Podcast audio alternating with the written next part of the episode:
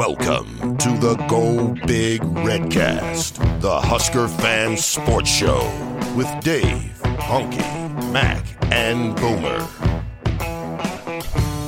Welcome to the Go Big Redcast. I'm your host, David Gaspers, and I'm with Honky. With the season back on, Mac and I are counting down to another epic Aura Day weekend. A little bit delayed, but it's still going to happen. Nice to see. I'm also with Mac. What's up, Redcasters? Yes, we have begun the countdown. I've also started my preseason workout regimen, which hasn't really been clearly defined yet. I'll get back to you, Redcasters, on that, but it's probably going to be less salt. Just a little. A little less salty going forward. All right. That's probably a good idea. Uh, also with Boomer. Well, I just want to apologize to the listeners for the for the schedule and pacing of the show tonight. Um, I was outspoken on all the items there, but at the end of the day, I was 0 for 3 in all the votes that the podcast took. Um, I spoke up, didn't want to get kicked around, but it's in place. You won't hear any more out of me. We're going to strap the chin strap on and go out and podcast the hell out of it. So you're not going to say that your good friend Honky is happy tonight, but uh, his friend Boomer isn't? Is that right?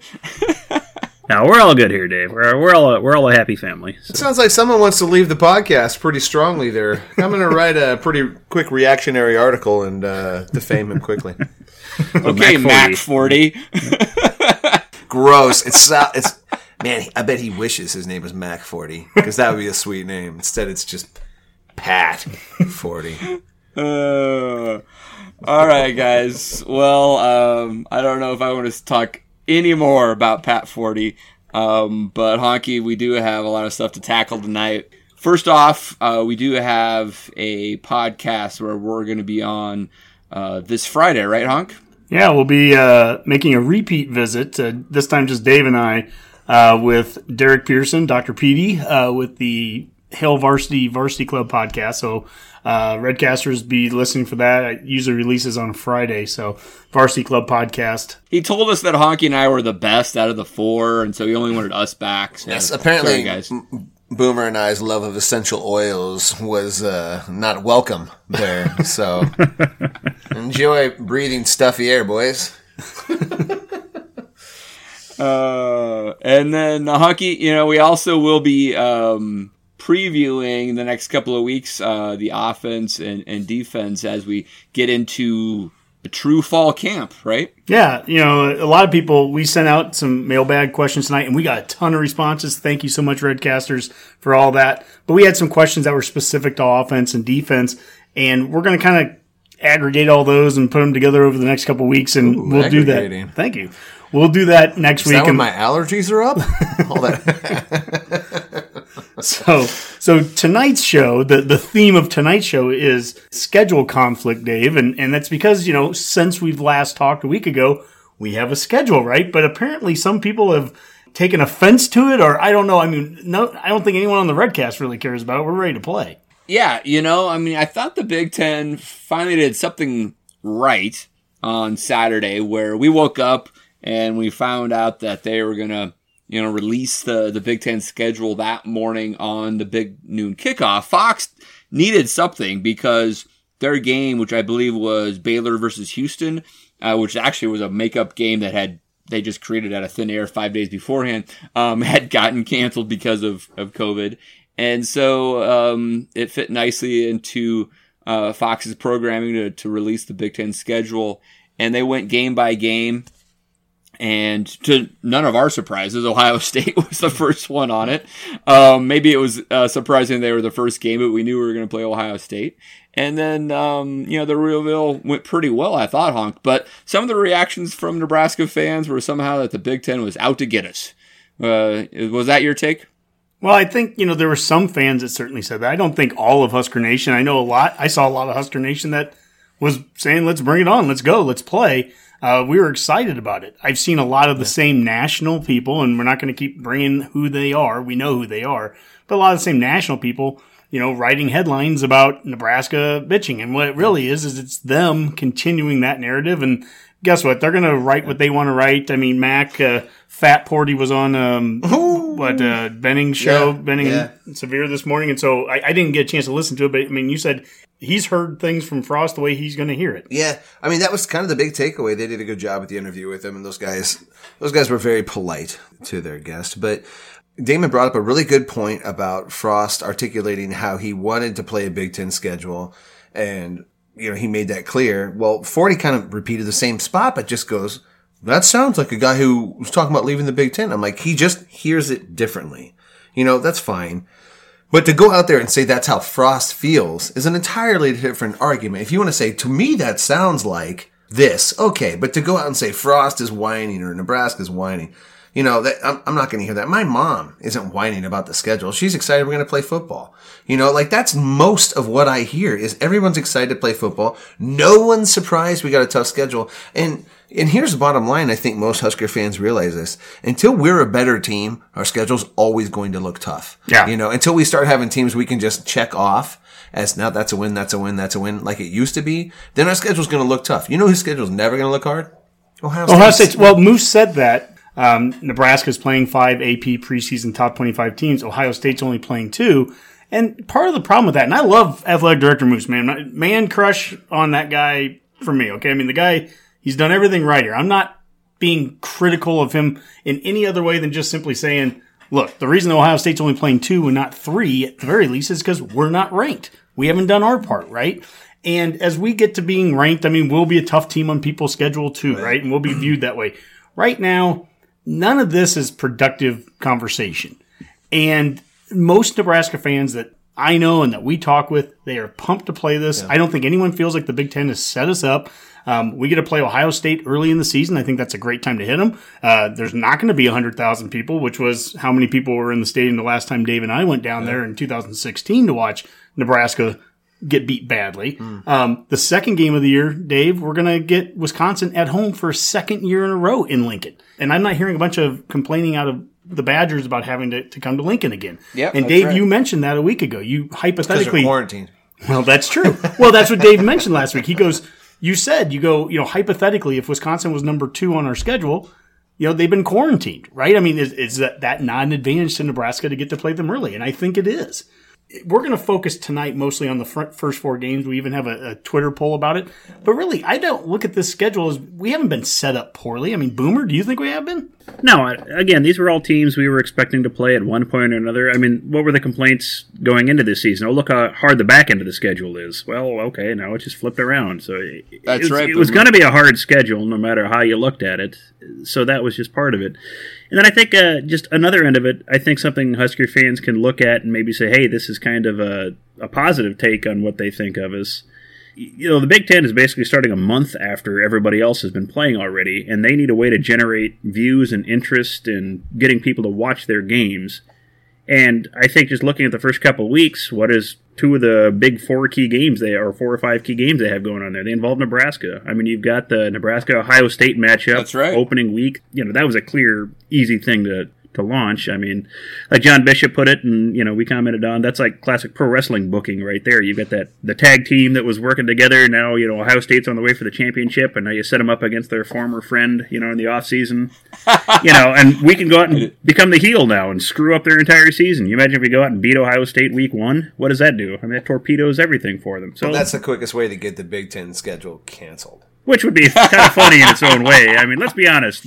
W- That would be enjoyable, would it not? I mean, that that would be grand. I mean, to Boomer's point, Yeah, well, and then I was going to say, you know, week two, it's Halloween weekend. You have us playing Wisconsin. That's great game, great TV. And Ohio State, you know who they played that same week?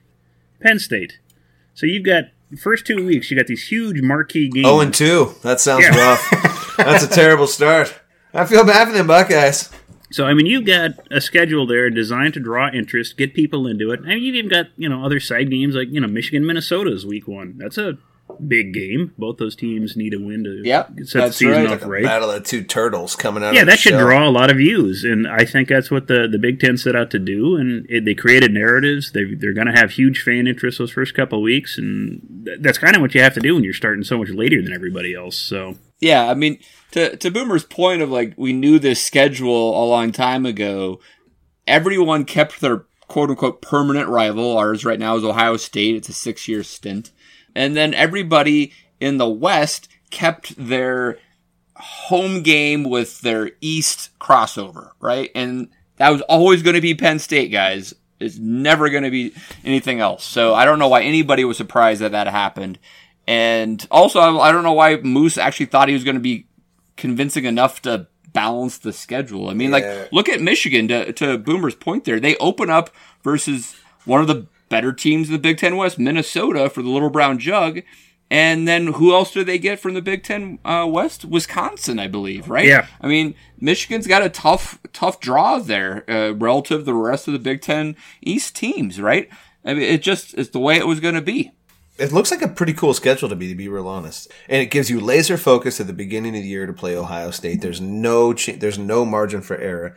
You know, as far as Moos's comments, I guess I'd rather have an AD uh, err on the side of defending his program too much than someone who you know wouldn't stand up for anything. It, it overstepped a little more than I feel like I would be comfortable saying because it does come off a little like I don't know. Some of it's wrong. I, I think it's interesting because you two were probably one of uh, the, uh, Moos's biggest critics last year.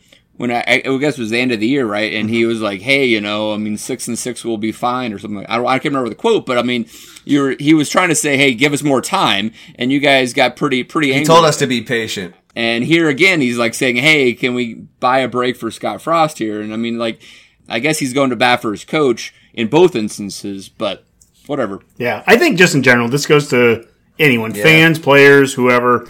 Right now, we won the biggest battle of the offseason. Nebraska, Yes, we we aren't playing football as a conference if Nebraska didn't do what Nebraska did. I'm not saying we did it alone, but I'm just saying if Nebraska wasn't a part of this process, we know that the Big Ten would still be sitting on the sidelines. We won the biggest battle. grassroots movement here. Grassroots movement. So we- call it what you want to. We won the biggest battle right there. So right now, the rest of it, honestly, any more fighting back just comes off as complaining. Whether Well, it's about nothing- this, It's a great schedule. We got to play Well, a bunch of great teams. yeah. Who cares what order we play them in? Honestly, guys, we're not going to get the only thing that this sets us up for, which is the most irritating, is if we get smoked the first couple games. There's just guys on ESPN just loaded up, ready to bash us, and I won't handle that with class. yeah, let's not get, let's not get So- smoked. And part of this is just the the foibles of having you know 14 teams in a conference that kind of makes these weird unbalanced schedules at times.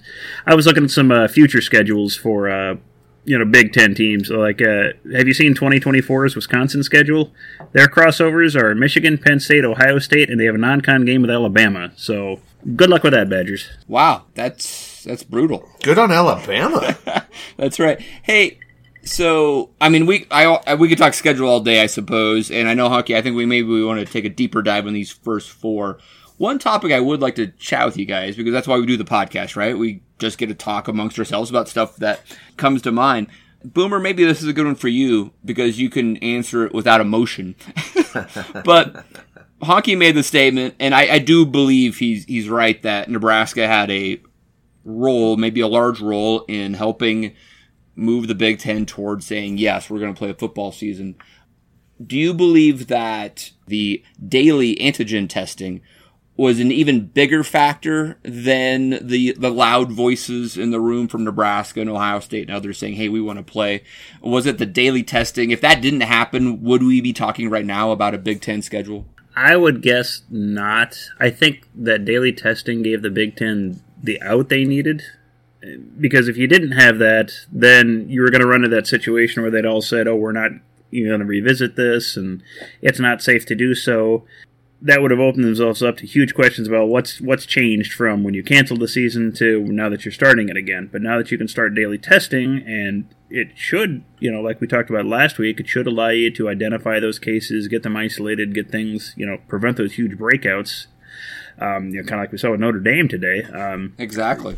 I think that gave the Big Ten the ability to bend to the pressure that Nebraska and Ohio State and you know Iowa and you know everyone else was putting on them. So it gave them that out. It gave them that escape valve that they needed. You know, you take that whole Sun Tzu art of war thing. You always leave a path for your for your enemy to retreat at, so they don't fight to the death. That daily testing was their retreat path, and it worked out for the best for everybody. I like it. We're dropping Art of War. Excellent, Boomer. We're a versatile podcast here, Dave. Diverse and wide ranging. All right, uh, so Hunk, uh, do we want to kind of like walk through these uh, first four games a little bit, or you want to lead off with this Twitter poll you got going? Yeah, so we had a, a Twitter poll, and I want to give thanks to a couple of our, our Twitter friends, uh, Husk guys and Chad and SoCal, Husker Hype, and, and a new one too for us, Huskers Game Day. Um, don't know as much about uh, him as the other three. Obviously, Or we've had them on. It could be him or her, but uh, want to give shout outs to all of them. Thanks for helping get these numbers up. We got 1,775 votes on this poll, and it's pretty pretty simple poll here. After a hard fought week one battle in the shoe, we're going to give the edge to the Buckeyes. So it's those next three games that really intrigue us. How do you see the Huskers doing over this stretch that takes us to the midpoint of the season? And so we gave them the four options. We're going to go 3 and 0, 2 and 1, 1 and 2 or 0 and 3. And the number 1 vote getter was 2 and 1. That was 42.9%. The second one was 1 and 2. That's 34.4%. And then 3 and 0 came in at 15.6% and 0 and 3 came in last at 6.1% when you get through all those numbers, the basic number is is that 59% of 1775 votes think that we're going to at least win two games. We're at least going to split. So, I mean, when you go through those first four games, if we're sitting there after the Penn State home game and we're sitting at 2 and 2, I think most people are feeling pretty good about what that means towards the last four barring any crazy like you know as long as we didn't get blown out by like 80 points in each of the the two losses right so you know if we're sitting at two and two we've at least beat penn state wisconsin or you know ohio state at least one of them Right. And so and heck like i said 15% even thought we can go 3 and 0 and win all three of those ones two of them are at home this is not undoable to be quite honest i'm i'm I feel very bullish on this team coming into year three. I like Martinez coming back. I like the O line coming back intact and having Jurgens from, from day one getting those snaps down. I like the size of the receiver. I like having Mills, an established running back right away. I like the depth that we've that we're going to have. I like this offense right out of the chute, and I think our defense is going to look a lot more like a Big Ten defense. I just don't think we're just going to get pushed around or anything. I, I mean, it's impo- I'm not good at you know predicting numbers always, but I'm just saying I don't think I'm not worried about, about? playing any one of these four teams. Why do you say that about yourself? That's silly. Well, because every year I say we're going to go 12 and no, I get it. Yeah, no, no. I get that. So, so Mac, let's start with Ohio State here, and uh, you know, I, I really did want to start breaking these games down a little bit because I'm just so tired of the, the schedule conversation. And uh, one of the local scribes that has started doing this is Sam McKewon. He's already been like, "Hey, let's let's start talking football, right?" And you know, he he's making the case that. He, like Honky, actually relatively bullish on, on the Huskers and thinks that the schedule sets up relatively well for him. But he really does think the Ohio State game is a tough thing to, to, to handle in game one, right? That's a big job to tackle. And his point was like, you know, Ohio State's going to be really good, obviously. They can enforce your will on you. And it's tough as a Nebraska team that is just, you know, typically in game one, you're, you're ramping up for that in your preseason mm-hmm. and you are gearing up your team to win game one, right? Yeah. And it's tough here when you know you have, it's a long shot to win game one. Not that's not how you go about it, but it in reality we all know it's going to take a lot for us to beat Ohio State. Not impossible, going to take a lot to get it done. Uh, how as a coach, coaching staff, do you approach preparation for game one? Do you try to build it up to say, hey, this is our, our great opportunity? Do you try to downplay and say, hey, it's just another game. We're going to have seven more after, eight more after this? I mean, wh- what's your approach in game one versus this high of a caliber of opponent? Probably the first thing that he would address or, or, or make clear to them is we never really went away. The, the Husker program, from my understanding, was constantly working out, constantly working out together, trying to stay sharp, trying to stay focused. And I do believe, you know, with the exception of maybe the very first game, that will show dividends later or earlier in the schedule. Now, Ohio State's the one test case, right? Like their, their talent level is at a, you know, there's such a, I, I guess you'd say it's discrepancy between the two that we're going to have to execute at a very high level or they're not executing at their highest level to make that game possible. But here's the, here's, it's the first game of the year. We have no idea how these teams are going to come out. I suspect, and this is what Frost is probably telling them, the cleaner team wins that game. And, and I truly believe that because talent is one thing. It's been a weird off season. Who knows where some of these, and we're talking about players too, Dave. Sometimes the talent might be something that might work against him in this case because some of these guys probably had some choices to make. Sure. Do I even come back? Am I, am I really even sold out for this year? Have I even been in my playbook the way I would have been for something, uh, for a college football season that kind of was unexpected at some point? You know, meanwhile, the Nebraska players have nothing to lose. It is absolutely best case scenario. Whereas last year they come out the favorites. Everybody's got all these expectations of them, you know, and there's hardly anywhere to go but down in some cases. This year, it is no holds barred. Not to mention with the the restrictions removed for the eligibility with redshirt freshmen, true freshmen, we can throw the house at these guys and should. Yeah, the the elephant in the room or the the what we don't know is how Martinez is going to play. If Martinez comes out and has the kind of bounce back junior year after a sophomore slump that we expect him to have, I'm not conceding any game to anyone. I know 2 years ago we went to the to the Horseshoe and played in front of fans and lost by 5 points. That was with an Urban Meyer coach team. I have no doubt that I, I would imagine Ohio State's better than they were two years ago. I guess I know we're better than we were two years ago. I don't think there's any reason that we should go into the horseshoe and think that we can't compete with these guys. A year ago, we got knocked off bad at home by them. We did, and they had some very elite players. Chase Young being one of them that made some plays. I mean, look, they were going to beat us with or without Young, but Young made a couple plays by himself that changed the game early. There was that one fullback trap to uh, Dedrick Mills that I think it's a 60 yard touchdown run. We're down 14 7, and Young makes a play that doesn't get made by many guys. Now, I'm sure Ohio State fan would sit there and say, look, we have five more Chase Youngs on the team right now. And I'm sure they do. But I'm just saying, I know what Nebraska's done in the two years since we played there the last time.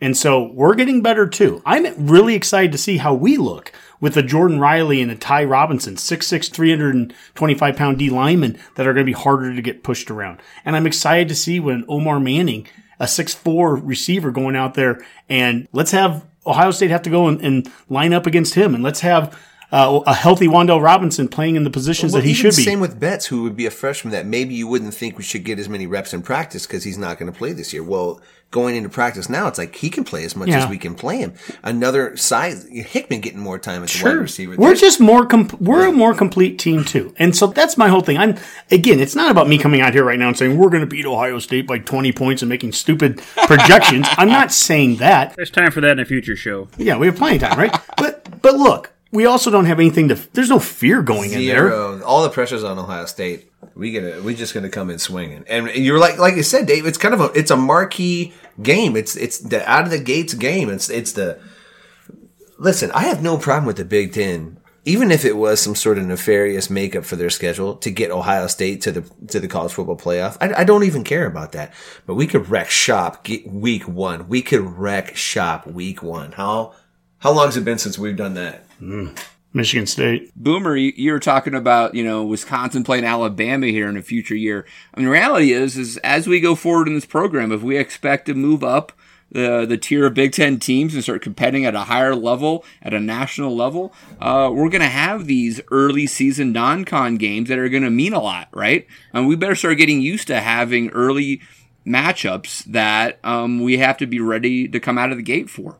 Yeah, absolutely, and you know that even goes to our current schedule. We've got Oklahoma coming up here, you know, the next few seasons, uh, and we start playing Tennessee. When do they come up? And I felt like they pushed that back. Yeah, it's been pushed back for a long time, Oklahoma's a great example. Absolutely, we're gonna have to be ready to play those guys early. Yeah, and, and like you said, Dave, if, if we want to start taking ourselves seriously as we're a blue blood program where we should be in upper echelon talk every year, you've got to be able to play those non-con games or these early season games, win them, or at least be competitive in them, and set your whole season up for success. Uh, you know, I guess that's the biggest concern with these first couple of games. You know, Ohio State and Wisconsin, two of our you know normal nemesis in this in this whole Big Ten. You know, if you come out and get blown out by both of them, you know that could torpedo an entire season. But if you go out and compete with both of them, maybe you don't win both. You win one of those and compete in the other. That sets your whole season up for success. And this is what you want. So we've got the opportunity. Let's make something happen with it. Well, Hunk, let's talk about whiskey a little bit, right? I mean, you know, we, we've already mentioned that it might be advantageous to catch them early, and that's what we got. Um, that's not just because of them having to set out some practices and being behind the, uh, their schedule a little bit uh, due to COVID. But just traditionally speaking, Wisconsin's not as sharp early in the year, right? They've struggled in some non-conference games, um, really surprisingly, right? I remember Oregon State a, a couple years ago, right, mm-hmm. where you're like, what is going on with that Wisconsin team? And by the end of the year, they're they're rolling, right? But mm-hmm. so I, I don't know if that will happen this year. Um, it's October instead of September when they're starting. Maybe they're they're just better in cooler weather. We're going to find out. But uh, they've definitely struggled early in in seasons with their their offense, right? Yeah, and for me, I just feel like we're catching up. When I look at what we did two years ago, we put up a bunch of yards on them, but they were coming from behind. There were a lot of balls through the air, some deep passes, I think, to, to Spielman. A year ago, we stepped it up. We played better against them. We had the lead oh. well into the second quarter, and we ran the ball very successfully on them. We had 300 yards rushing, sack adjusted. Okay, we have 11 yards of carry on 17 carries for Dedrick Mills. I want that right away. And the big thing when you're playing the big boys like Wisconsin is how are you going to do in the trenches?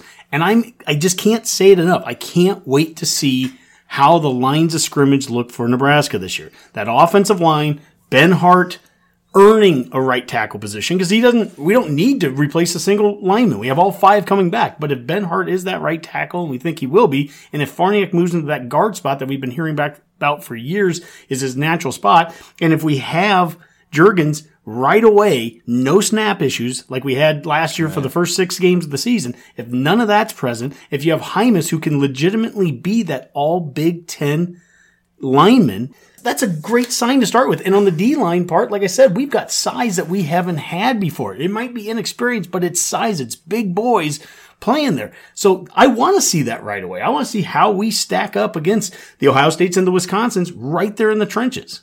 Absolutely. And then after whiskey, Mac, then we get our, our nemesis, our true nemesis, it hmm. feels like. Uh, what do you call him, Boomer? Uh, They're Hydrox and you, Dave. Hydrox NU, exactly. Our friends, the Wildcats from Northwestern, where uh, they always play us tough uh, wherever it's at. This year, this is in Evanston, right, Honky? Mm-hmm. So yeah. it's actually we've had better success there, but we did pull out a victory the uh, last year versus uh, Northwestern in, in Lincoln. So, you know, how do you feel we match up with Northwestern this year? Well, we always, I think, out talent them, in my opinion. But yeah. we, whether it's mistakes and and turnovers or whatever, I mean, that is a team that doesn't make mistakes. That is one thing about Northwestern. They they never penalize themselves. All that. I'm calling it right now. We'll win five to three against them. I mean, it's going to be ugly.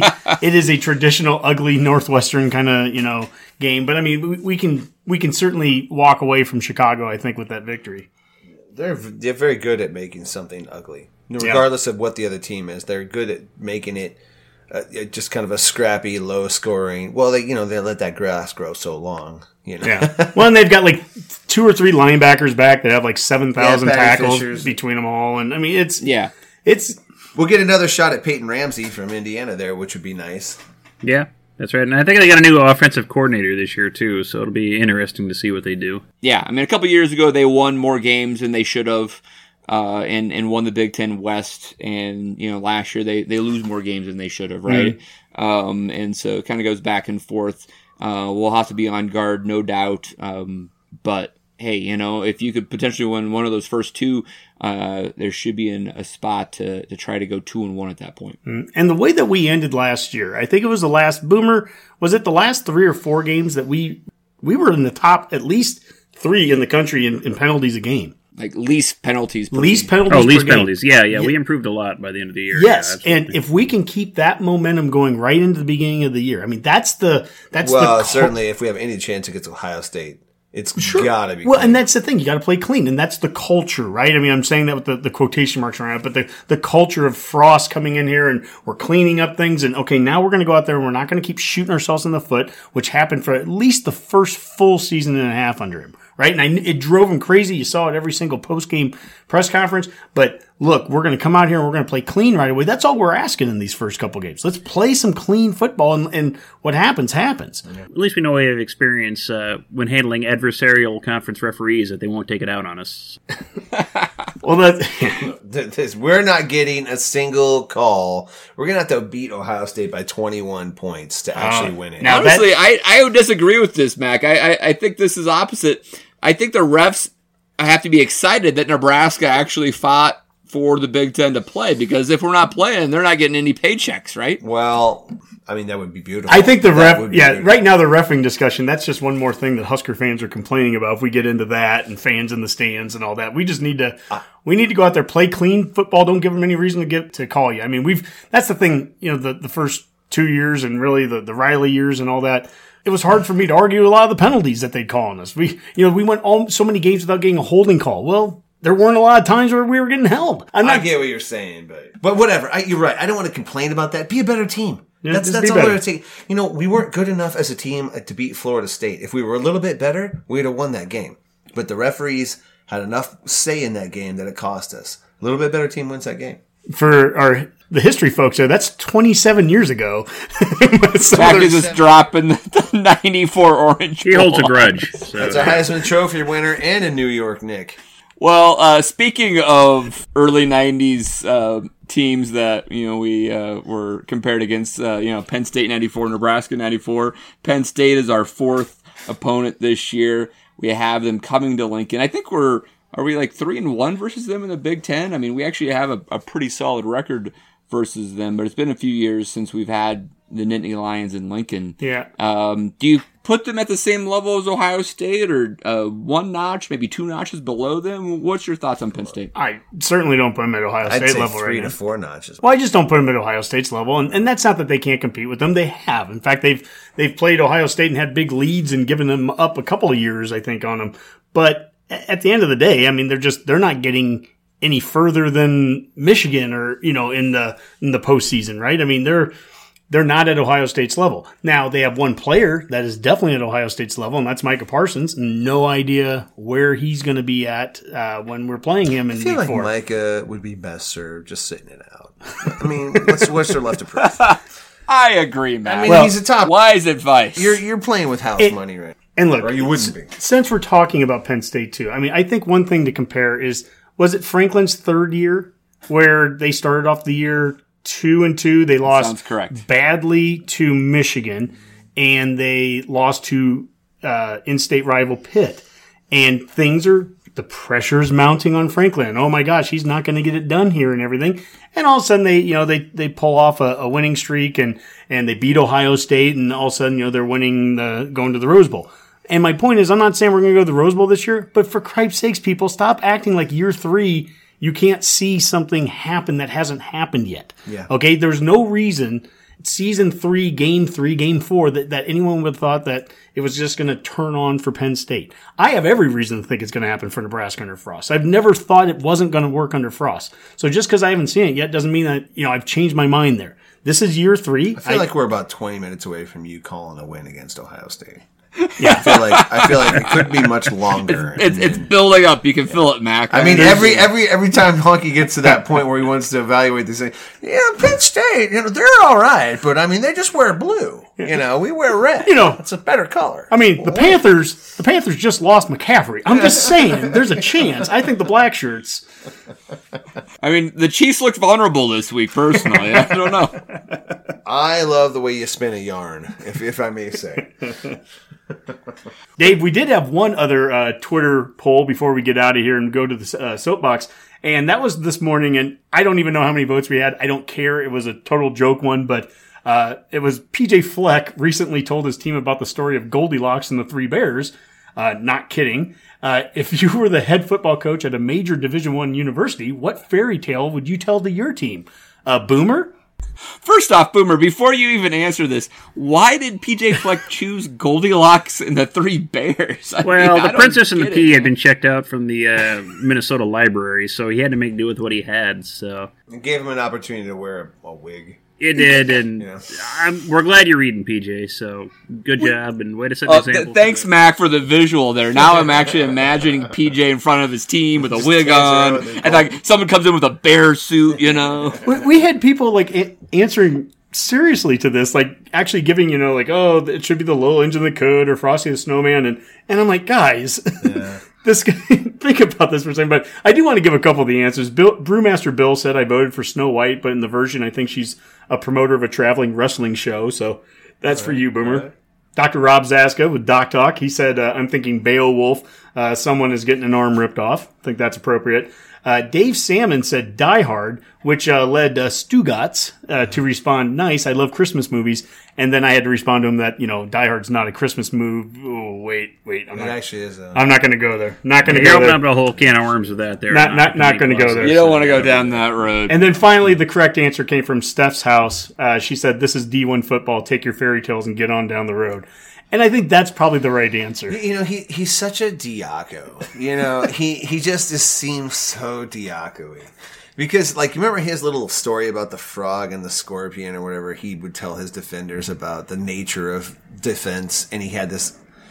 Apparently, it's I don't know if it's one of Aesop's fables, somebody's fable, but he used to tell the story, and this just sounds like something. They they seem so similar. I don't know how Bob Diaco is not his defensive coordinator. I, Has I feel like they would fall in love. Has anyone ever seen PJ Fleck and Bob Diaco in the same room Oh my god! at the same time? It's simply a. It's just a, No, I it's don't a think black so. wig. he takes the wig off when he transforms. This answers so much. It's the turtleneck and the sweater. Oh my goodness! Thank you. All right, uh, let's step on up to that soapbox. Now it's time for the Redcast Soapbox segment. Get up uh, Get up.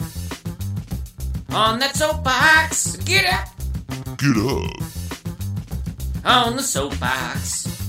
How about you give our friends at Hero Soap Company a try? Our buds over at Hero Soap Company are hooking you Redcasters up. Enter Redcast in the discount code box at checkout, and you will save even more on your purchase. Go to HeroSoapCompany.com and shop for yourself. Redcast discount code. Subscribe. Make it happen. Now back to the podcast as the Redcast gents step up to the soapbox. Get up. All right, we are on our soapbox, and we are breaking down the keys to the uh, season, both offense and defense. Uh, Honky, didn't we get a uh, question along these lines in the Go Big Red cast.com i don't know what that is sorry you're so good at that and i never say it It's the uh, go big redcast at gmail.com inbox. And yes, ah yes Wait, Um, is it gmail.com at inbox? Or is it, no. did I say that right? I think it was AOL at. Uh, Oh my gosh! Did I be just? Did I just become an advertising star? So, thank you. Um, Douglas DeVerti, uh, who has sent us a, a number of things over the course of the last few months. Douglas, you're you're awesome. Thank you. Um, he gets really in depth in the X's O's. It's a lot of fun with some of the the emails that he sends us. But this week he asked about keys to the season: one offense, one defense, and um, he gave us his. And uh, you know, without getting into all the detail he did on offense, his key was running between the tackles, uh, whether that's inside zones or traps. And on defense, his key was stopping the outside zone stretch play. And, and he specifically mentioned how it's a, a staple in three offenses that we're going to be playing, which is Iowa, Minnesota, and then Penn State, who has the former Minnesota offensive coordinator. So, you know, the point was that those are the two things. If we can do those two, run between the tackles on offense and stop the outside zone play on defense, we're going to be in pretty good shape. Those are his two keys. Mac, I guess as you kind of hear those from from Douglas, what are you thinking? Well, just speaking on the offensive side, I, I agree with him about the zone running. I, I guess for me, it's just the running game in general. I, I think with the offensive line that we have coming back, the experience that we have at center, uh, if, I feel like, you know, Farniok is established and maybe moving inside, and then you've got Hymus, a legit all conference type player that we haven't had in a while. It's really, I'm really excited that we're going to get mm-hmm. to see him play this year and see what, how that looks on the offensive side. So, that that being said, with Dedrick Mills being back, I've heard some things about Rahmir Johnson being okay. We get to use all those freshmen. The running game needs to be there early, and it needs mm-hmm. to it needs to be something we can lean on. If the offensive line is worth their salt, if they're moving around well, we've got tempo and and rhythm early.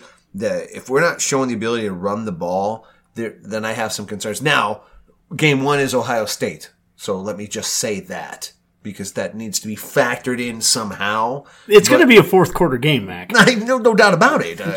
I'm just saying, if this podcast saying- keeps going, I'm saying if if they get to Bando, Brock, you're in trouble. That's the right. Ohio State.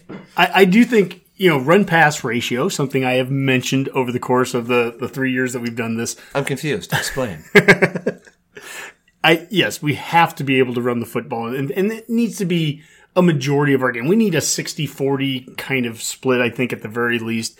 Uh, just in general, I mean, that's an important number for us that, that we need to be establishing that run. But more importantly than just establishing the run, I think we need to be able to run the ball at times that are passing situations. And I think we need to be able to pass the ball in times that are running situations. I think we need to be that kind of team. Just be obnoxious about it. Well, you know, I- I've seen enough good teams out there play where you know it's a third and nine and they run the ball up the gut and they get it right. In fact, somebody was playing the Browns, so I don't think it's probably a very fair uh, assessment. But somebody was playing the Browns, I think, this last weekend and ran for like a third and thirty. Oh yes, and they made it too. It would have been the Bengals. Yeah, so I'm not, I'm not suggesting that kind of stuff, but I'm just saying in general, you know, to be able to, to mix things up like that, and but to really kind of own the when you want to run, be able to run. When you want to pass, be able to pass. Now on defense, what he was talking about there, stopping the outside zone stretch play, Mac. I think some of that's what you know Chinander's talked about with re- recruiting longer guys and and uh, just in general. I mean that that length has been important to him in that front seven. Yeah, that, that's something that's been addressed almost immediately when they got here. The the size of the guys we had playing in the bigs positions, um, they just weren't up to what they wanted to. And you know, Fleck made a mention of it after they had beat us. That you know, stretching us sideline to sideline, put our linebackers in some sort of conflict. I think you mentioned that earlier. Well, a lot of that also has to do with the fact that our maybe our defensive line wasn't quite as tall or as long as they were we needed to be to really stretch that out and the, the linebackers not have a conflict but have a target. So those are things that I feel like the staff has addressed all along the way. We've had a constant message now for three years, guys. We've we haven't tried to change any kind of identity. We haven't tried to, to reinvent ourselves. All we've been doing is trying to recruit to type and develop to that position through you know, through the strength and conditioning and the nutrition side of it. We've had a little bit of a hiccup with this pandemic, COVID 19. I don't know if you heard of it. Um, but other than that, man, it's been full steam ahead. This year, year three, it will manifest. I promise it'll manifest. I don't know wins and losses, but it's got to show up on the field. And if it doesn't, then I don't even know what to think other than I'm going to look into other podcasts, guys. I'm sorry. But if we don't get better this year, I'm, I'm, I'm just full of it. I guess I'm just full of BS. You'll be frustrated. Well, well, Douglas, uh, you know, you asked us for our one offensive uh, key to the season, and obviously that was Mac there. I think with being able to run the ball when we need to. Defensively, I'm going to hand this over to, to Dave, and then after that, we're not just a, a two trick pony kind of show. We, we believe in all three aspects of it. So Boomer's going to break down the key to the special teams. aspects of a pony. You're so funny, dude. but Oh, Dave, but Dave, defensively, what's the key to the season? Do you think defensively? I'll go with uh, getting off the field on third downs. Um, Mm. That's been a problem for Nebraska football for what it feels like better ha- uh, part of a decade at this uh, at this juncture. So you know, and one way to do that is, is turnovers, right? We've heard from uh, Chinander that his defense creates turnovers, uh, creates opportunities for that offense uh, to run the ball, and and um, we need to see more of that if this is going to be a successful season. So I'll say uh, getting off the field in third down and, and hopefully doing that occasionally with that, that key turnover. Yeah, you know, I, I think of two guys. You know, I've already mentioned, you know, the Ty Robinsons and the Jordon Rileys that changed the makeup of how our, our front three look. But that front seven is going to start to change its appearance too when you're getting outside guys like Niko Cooper and I think Blaise Gunnerson. We're talking about some true six six six five outside linebacker with, dudes. with full license to play this year, by the way. Yeah. I mean, we can play Blaise Gunnerson, see what he's got. Yep. And let him rip. Yep. And all these young, long. It, it's going to. be, It is going to be a lot of fun for us. It'll make more of a difference for a team like us than it would for a team like Ohio State. Like when they're just stacked and stacked and stacked. Like we have some guys that maybe we could figure out if they're Mm-hmm. like Zavier Betts. I think on offense, like we can just keep running that kid out there and see what he can do. And I, I promise you, Yep. had he been eligible the entire time he was being recruited, we would be talking about him far more than we have. That kid is elite. Yeah. Well, I, I think the last part of the game, and it's it, we always put it at the end, but as we saw last year, uh, Boomer, special teams cost us at least probably two games, probably more. And it, you know, what do we need to do on the special teams side? What's a key so that you know we don't lose those games this year? Well, we've just got to find kickers that aren't going to injure themselves in the off season before the season even starts, anything like that. That's the big thing. And we've got a whole slew of a lot of young talent on that kicking game, whether it's uh, at the punting position, we've got it, a handful of. Uh, you know, sophomore, freshman, redshirt freshmen, even somebody from down under who was drinking, you know, Foster's, you know, a couple of weeks ago before they came here. So, a lot of options there. And uh, same thing with place kicking, just the ability to kick field goals regularly or having confidence in being able to kick a field goal at a certain distance. We saw last year, you know, how often. How many times did we have to go for it on you know a, a fourth and long because we didn't think we could kick a field goal? And we left points on the board because of that. So those are all huge issues. So just seeing who steps up to be that that place kicker, you know, Chase Contreraz is probably you know one of the the key guys in that aspect. We're all expecting to step in and come out there. Well, Culp too, right? Boomer, the LSU transfer. I think you get a guy from that's already got D one kicking experience. I mean, I think, but but to your point, Boomer. I mean, you Yeah. You have competition. competition. Yeah, we've got a lot of we've got a lot of young talent. We've got a lot of competition, and we shouldn't have to resort this year to just open tryouts to anyone who was on the, the soccer intramural teams. so, or putting in one of our linebackers, you know, in his place kicker, kind of like we were doing a little bit last year. So, I yeah, um, so that is going to be a fascinating part of the game to see who steps up, who takes those roles, because it's there for people to take, and that's a huge part of the game. We've talked about it a lot. Well, what about what about a year ago where you know we've made a lot of mention to how we redshirted, and that was a clear strategy on the part of Frost and Company to redshirt uh, as many of those freshmen as possible. But the problem that came with that is that a lot of those guys could have been helpful dudes on special teams too, the coverage units and all that. This year, I mean, we have again because of the, the COVID rules, there is no everyone's eligible. There is no we have 150 players on this team. And when you think about coverage units and punt teams and you know all that, I mean, everyone's available at your disposal right now. And with with Rutledge, you know, being an actual you know full time uh, analyst to special teams, but somebody that's focused completely on it. I mean, I, I just think that the the opportunities to get different personnel groups out there for special teams. Uh, it could look completely different than a year ago. It should look completely different. Yeah, and that's a, and that's a huge advantage to this season. You know, with with a team like Nebraska that has a big roster, because typically you see teams like Ohio State, they kind of have that Urban Meyer philosophy where they just have enough talent that they can afford to have their their younger talent play on special teams and get experience because they're only going to be there a couple of years anyway. So let's you know just get them rolling early. Now we Nebraska, we have a chance to just give everyone a shot. So let's put them all out there and, and see what happens with them. It's a great way to get everyone experience and see what everybody can do. Well, Douglas, thank you so much for the question. Uh, you know, it's a pretty quick soapbox this week. We'll have uh, something different next week, obviously, but uh, We'll be dirtier next week. yeah, it'll get, yeah, we'll get a little dirtier on the soapbox next week. But Dave, I, I think you know that probably leads us into the mailbag now. Absolutely. Let's crack that thing open and see what we have on the Twitter sphere and in the uh, Gmail account. I feel like we've opened the mailbag like four times on this show. Am I wrong? We're doing our best to support the postal service here, Max. So. Okay, but That's right. like- USPS like- is an important we've, part we've, of we've our answered democracy. questions from the mailbag, and now we're opening the mailbag. Well, this is the official opening of it. Oh, this is my favorite mailbag. I don't know, Mac. I'm trying to go down the I, playlist. listen, I love questions. That's my favorite thing. I just want to make sure I wasn't Hey. drunker than the rest of you. I'm like, Well, no promises there. And yeah, I, I can't promise anything there. So There was no promises there. But what I will say is that this was a very full mailbag. We even have a couple Instagram ones uh, from Cornhusker Memes. Would you consider the season a success if Nebraska finished the year four and four? No. no, This is a good question. yeah. Well, we, we would have nine games, hopefully, so four and four shouldn't be an option, right? That's correct. And Suspended animation. if fifty nine percent of the people are right from our poll earlier, and we're at least two and two to start the year, I think if we're sitting at two and two, nobody would think four and four would be acceptable at that point, right? So you know, I mean, And although I, I will say one thing, you know, with with as weird as this season could be, and like something Mac mentioned last week, if say the entire quarterback team came down with COVID and they had to be, you know, quarantined for three weeks, and we still managed to get four wins out of this season, I, I might be okay with that. I don't know. It, it's just a weird year, so it, it's hard to predict. You know, if we get five and four, are people happy? Are you are you guys happy? This is my question.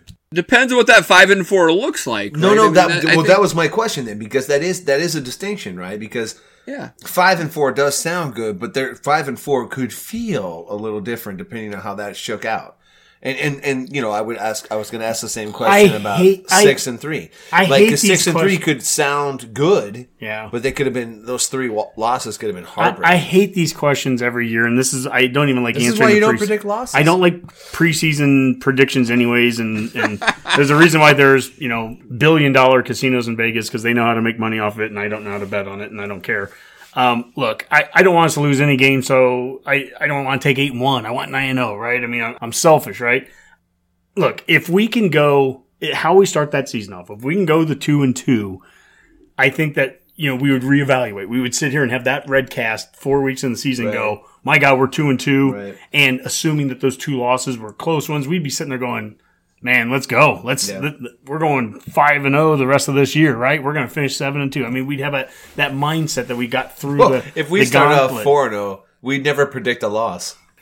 I mean, let's talk about that a little bit. I, I get where you're, where you're going at that. I, I that if we go two and two in that first four, that means we beat one of the three, Yeah. right? We somehow beat Ohio State, Penn State, or Wisconsin. You know, Wisconsin's the only one of those three that are in the Big Ten West, and I mean, Correct. how we get over this hump is starting to win our Big Ten West games. The heck with Ohio State and Penn State. It's great if we could beat those guys, but reality is we need to go and win the games we are supposed to win in the Big Ten West, and that includes the teams that are on the top of the Big Ten West as of late, which is Wisconsin, Iowa, and Minnesota. So I think you, in some ways, have to judge your season on how well you compete in the Big Ten West, right? Mm-hmm. You're 100 percent correct. Of those, that scenario you laid out, Wisconsin would be the most important victory. We would, we really need to beat Wisconsin for a variety of reasons. And, and a loss to Ohio State and a loss to Penn State still doesn't feel the same way that a loss to Wisconsin would feel this way. Same with Iowa. You know, we've just lost too many times, too many times in a row. Seven And straight we're times supposed to Wisconsin. be, you know, we're supposed to be a comp with each other. It's just not, it's getting to the point where it's embarrassing to, Mm-hmm. to keep talking about how wait till we come back. Like Mm-hmm. those are, those are teams we need to be, we need to be at a level of those teams this year. And I feel like we are, but we still have to get over that hump with the, with a W. Yeah. Well, another question from Instagram, which is crazy. We've got two in one week, so So this is an Instagram mailbag question. this platform, you know, the, the platform of, of Instagram, it's starting to pay off now. TW in Nebraska said thoughts on the deepest and weakest position group on each side of the ball. I'll answer the offensive side of the ball. Uh, I'm going to say it's all O line. I mean, we have everyone coming back, and we still may not have the same starters because there's just depth on top of depth on top of depth. Uh, I think that O line group, this has the chance to be an O line group that can redefine how our offense is being played. I mean, we should be able to control the line of scrimmage, and that's something that we haven't been able to do in a number of years. And as far as I think the weakest group on the offensive side, guys, do you agree? Maybe running back. I mean, and now that doesn't. We love Mills. In fact, we love them all, but it's just so much youth and, and inexperience and guys actually carrying the ball. I mean, Rahmir Johnson's your second most experienced guy, and he basically played against Maryland. Yeah, I mean, after Mills, we have little proven depth. Mm-hmm. A lot of anticipation there. We're hearing good things about Sevion Morrison, right, Mac? But we just haven't seen it yet. So hopefully by the end of the year, that's a whole different story. Yeah, and they and they got a lot to lot to bite off right in the first game, right? I mean, Mills, yes, I think we can count on him. We gotta ride But then him, man. Immediately, it's Rahmir Johnson, and they're, we're we're talking Ohio State, so you know, ideally you keep Wan'Dale out of the backfield for the most part, but I feel like we've got some bodies back there. I mean, there's Sevion's got some good early reports. Scott came in looking like a monster. Yeah. Um, Rahmir looks like he's. I, I, I just feel pretty good about it, but it, but it is thin. two games into the season, we just get done playing Wisconsin. How many carries do you want Mills to already have? Mid forties, low forties. I was going to say 50. I mean, I, I would love a 25 Carries ga- though, or just touches? Carries. Uh, yeah. I mean, I, I want him to be a workhorse kind of Hey, guy. Hockey, Dave? that's an interesting point. Just an interesting point. With a shorter season, you may not need to ration Mills carries as much. That's a great point. I don't know. I mean, like, why not? You know, possibly give him twenty. Dave, we don't need to ration anybody's anything. Would you agree? Yeah, I mean, maybe Ohio State needs to think about it, but we don't need to ration. Well, I just think- anything. we and- need to we need to set it on fire. And Mills is a different style of back. He's not Maurice Washington style. He's a guy that I think can carry that ball 25 times a game. He's a bigger dude. I mean, he's got a little think he's more. than- learned to because early in his career here, he was not going to be able to carry it more than fifteen to twenty times. Yeah. Now uh, he's starting to feel soft spots. Mills is a guy who could have a sneaky good year, and everyone's going to have to readjust what a good year is for an individual statistical season, right? Mm. But I mean, per game is probably the best way to go. He he's got a chance to have a. Again, though, it's like every time I start to say that, I start to think, well, the first game's Ohio State, then the second game's Wisconsin, then Northwestern, who nobody ever has a big game against Northwestern, and then it's Penn State. So statistically, who knows how it's going to look by game four? It's going to be ugly. We're- It's going to be wins and losses, period. I'm guessing Ohio State comes down to the last two minutes. so, uh, Brewmaster Bill. At least of the first half. Master Bill, next question. He goes, if you're a hot dog and starving, do you eat yourself? Also, does 40 drink Mo- Michelob Ultra or hard seltzer? Uh, Boomer, what does Pat 40 drink? Is it uh, Ultra or seltzer? Oh, he doesn't drink any of those things. Uh, Who are we kidding? I mean, he might have a cosmopolitan or margarita on occasion, but uh, yeah, he doesn't drink anything resembling a Strawberry beer. A Jack. snickerdoodle martini. Yeah, maybe that, an apple teeny, something like that. Yeah, he, he doesn't drink anything like that. So no, no concerns there. He drinks seltzer water. The dude's a clown. No, I, I even like seltzer water, so it's not even that. No, no. I mean, usually shot in his face. That Yeah. was going to go clown. Yeah, I got it. Okay, Dave, next question goes to you. Wild West asks, who do you think scores the first touchdown of the year? Is it Martinez to Wan'Dale? Is it Mills? Maybe a tight end? He says he thinks it's Wan'Dale. How about you? I'll go Martinez to Omar Manning. Ripping the top off early in the game against Ohio State. First quarter touchdown. Nice. Mac, what are you thinking? I'm going to go Cam Taylor Britt off of a tipped screen that he takes back. Pick six, baby. Oh, going with the D. All right. Boomer, you've got to think something special teams, right? I mean, Well, we're some- going touchdowns, right? So, Well, it could be a kick return. Punt return. ah, okay. Well, that's not happening. Uh, yeah, we're gonna go with uh, Martinez running it in for a touchdown on that. So, yeah, that's that's most likely for a score. Cam Taylor Britt. If that happens, Mac, that that's Yeah, gonna be that's my walk off shot. All right, we're gonna use that. We're gonna go in the same order there here for the next question from CB. He said, if you could bring back any former Husker since 2010, who would it be? Again, I'm going to start with you, uh, Dave. You know, who would you take back? Any Husker since 2010? Um, since 2010, so that excludes Suh. Is that fair to say? Yeah. Yeah. So I have one on both sides of the ball. I'm gonna go with um, one of the most underappreciated linebackers in the NFL today, Lavonte David. Yeah, that's a great pick. Um, I've already forgot the order, so I'm going to go with. Is it Mac? I think you're next. yeah.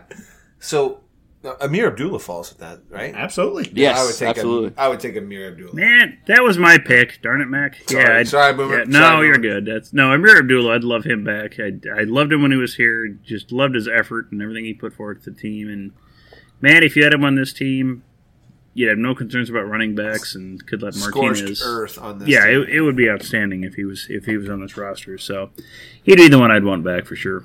Yeah, I guess I'm going to repeat what Dave said. I think Lavonte David. Uh, what I was at the Penn State game, the, the, the Jerry Sandusky week. I mean, that awful week being Oh, out yeah. there, you know. But that game, what people forget about it is that was an, a really good game between two ranked teams, and Penn State was a really good team. I mean, that year obviously they had a lot going on. But David makes a huge stop on like a fourth and one. I mean, right in the middle of the field. People think of him as being a almost a Terrell Farley kind of, you know, smaller, you know, sideline to sideline guy, but he would stick his nose in there. And when he hit dudes, they stopped at that line of scrimmage. They they stopped the second he hit them, and that's the kind of thing. I don't care if you're a big six five dude. We we've talked about that so much on defense, and you know, is the length important? Yes or no? At the end of the at the end of the day, the hitting's important. Well, if you're not hitting, I don't care if you're six five or not. And David, I'd take a Lavonte David every single he made, season. he made tackles, but uh, short of David, then defensively, anybody you put ahead of like or Randy Gregory, like, I like how good would Well, he be I mean- on this team? I, I Right take now, a, we'd love to have that Yeah. pass rusher. You know, uh, the funny thing is that some of these guys that we talk about. Now, Gregory is a bigger kind of guy. He would actually probably fit some of the the be- profile he they're looking at. But I would take a Maliek Collins right now, and Maliek Collins Sure, probably yeah. doesn't fit the profile of, of the traditional three four D lineman Vincent that we're looking for. might though. He would, be Valentine a would probably fit that style, no doubt. I mean, Offensively, I would take Stanley Morgan back in a heartbeat oh. because I, I think that's the a key to this offense, and hopefully we have that this year. We'll I mean, see I what would, that you, emerges. you know, Zigbo was pretty good too. Like he would be, he would not maybe as a feature guy,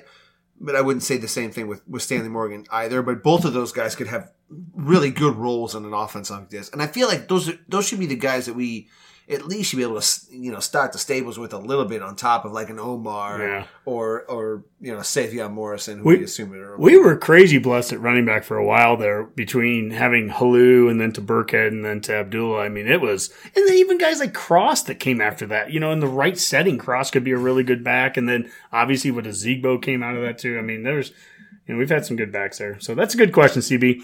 Um, next up, well, our next two questions come from Sal Vasta. And the first one, kind of a follow up to what we were just talking about with running backs. Uh, who's the number two running back behind Mills to start the year, and who is it at the end of the season? Mac, you're our running backs coach, so I'm going to throw that one to you. Who do you think?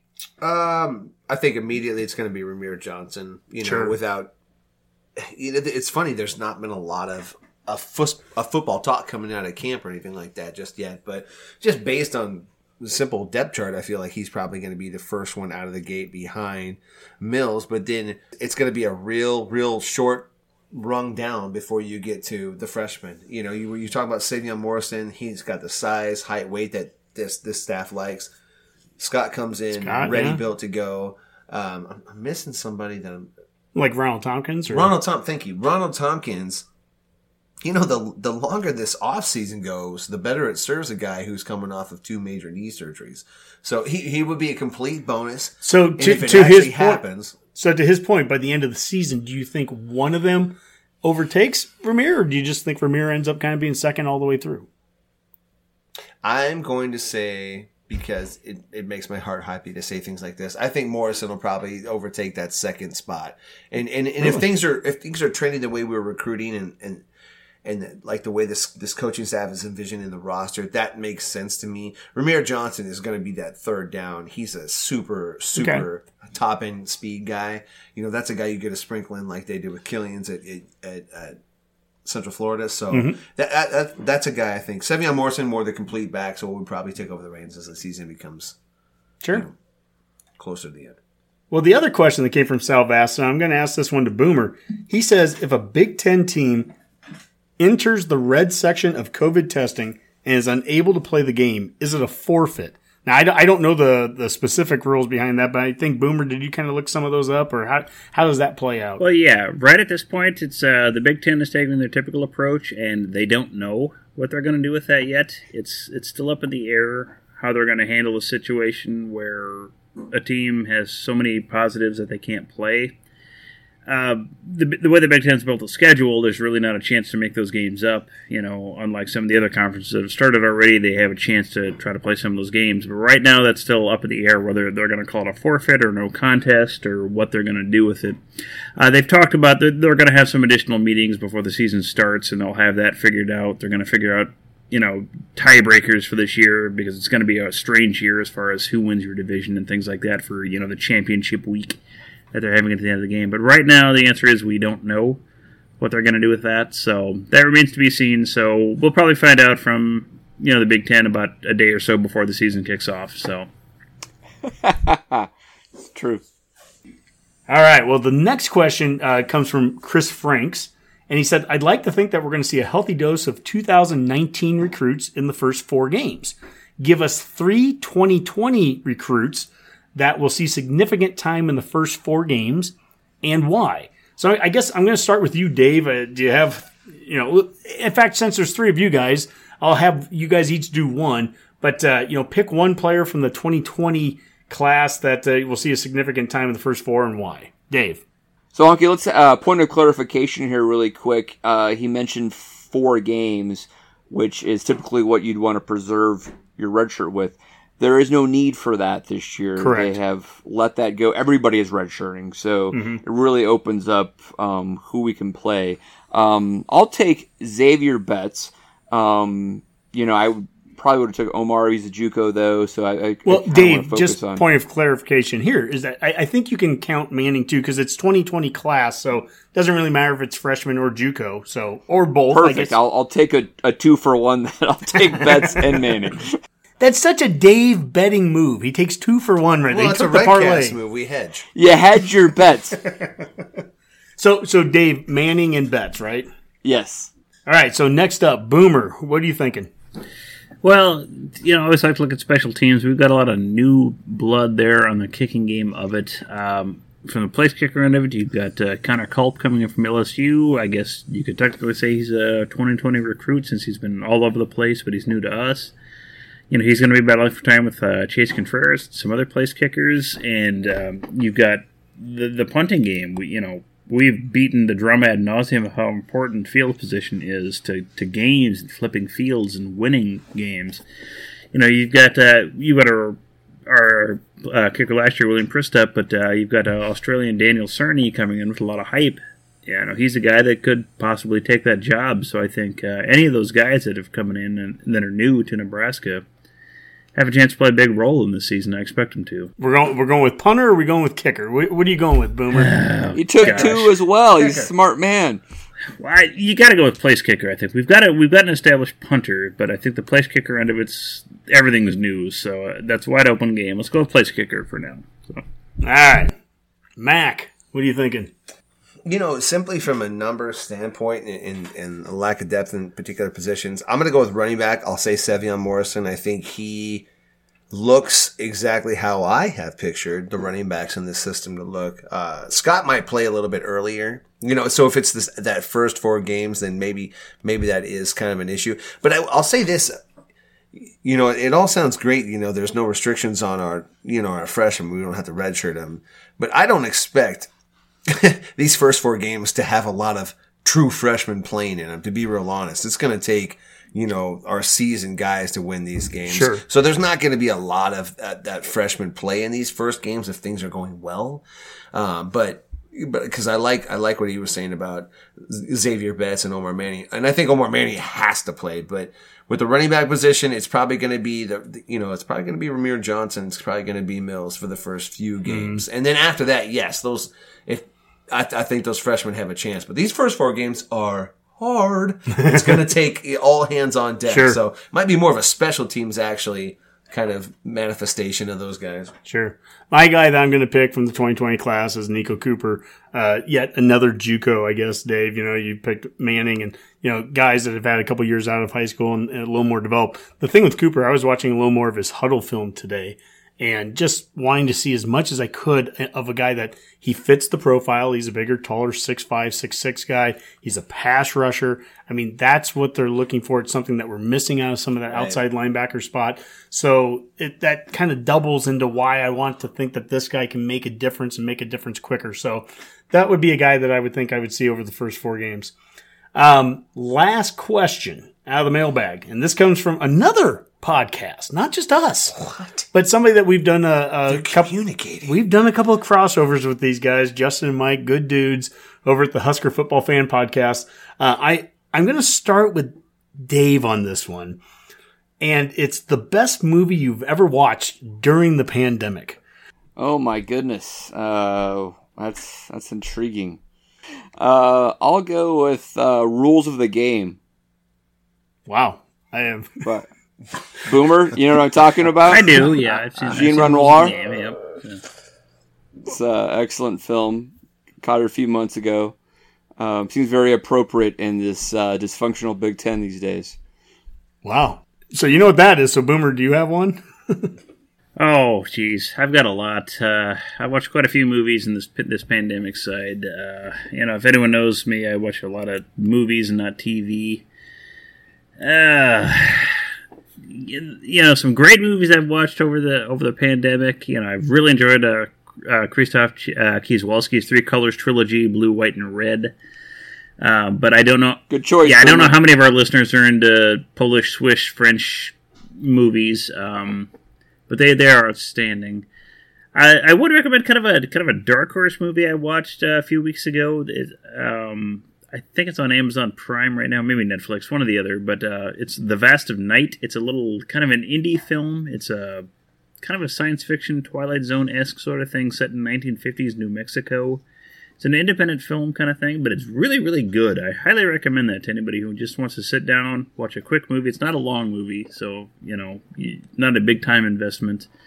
Well, well worth a watch. So if you're gonna watch a different film, something you haven't seen, it, it's kind of got this creepy vibe to it. I, I'd highly recommend that, especially since October is coming up. It's a good time of year for that. Mac? Uh, Goonies. I uh, it was digitally remastered, and uh, they they uh, added back in some of the uh, deleted scenes of a longer water slide scene. So there were a few more. Few And it more makes that octopus line make sense finally. Yeah, yeah. At first, I didn't know. You know, why didn't he grab the jewelry right off that scale? Well, it turns out booby trap. So yeah, that one, but also that blue, white, and red one that he was a fan of. I saw that. Yeah. Yeah, Um, I watched it in the wrong direction, so it's like a reverse blow pop. So they packed up their group, got a grip, came equipped, uh, grabbed their proton packs off their back, and they split. Found out about Vigo, the master of Vigo. Tried to battle my boys. That's not legal. Ghostbusters 2. Yeah, Bobby Brown, Ghostbusters 2, Bobby Brown, little Carpathian kitten loss. Aw. Yep. all on their own. Um, that would be the best one I probably have watched during the pandemic. So, It's an underrated number two, Ghostbusters. it really, look, you know, uh, you name a better one. Stand by Me two was not my favorite. Did they make a second stand? I'm pretty sure. No way. It's called Mac and Me. No. Wow. Dave, get us out of here. All right, Hunk. Uh, before we get out of here, let's do some parting shots, and I'll start with Honky. Well, you know, we just talked about the Husker fan podcast, Justin and Mike, and those are great dudes. I just want to just take a second to. I hate Twitter. It's the worst thing in the world. It's awful. Everything sucks about it. And at the same time, if it wasn't for Twitter, I am so thankful for the so many of the great people that we've met. The, the Husker fan podcast guys, the Husk guys, Husker hype, uh, Chaz and SoCal, Brewmaster Bill, Husker Game Day. Uh, you know, I, I, we've done shows with uh, you know uh, Jeffrey the Greek. Huska Goo Goo. Yeah, Jeffrey the Greek and the guys with the, you know, we've met people that are great Husker fans, great Big Ten fans, great college football fans. And so for all the negativity that surrounds Twitter and social media, um, still all the time, the effort that we've spent it's been worth it to meet all those people out there. And so I don't know. I don't really have a point to this other than that it's been really cool. I, I'm just feeling a little n- nostalgic right now is that th- we've got to meet some really cool people and, and it's been a lot of fun and I just I want to go from there. At least it took a, a really long time to say. so on top of that, I would just say, uh, talk to you later, Redcast.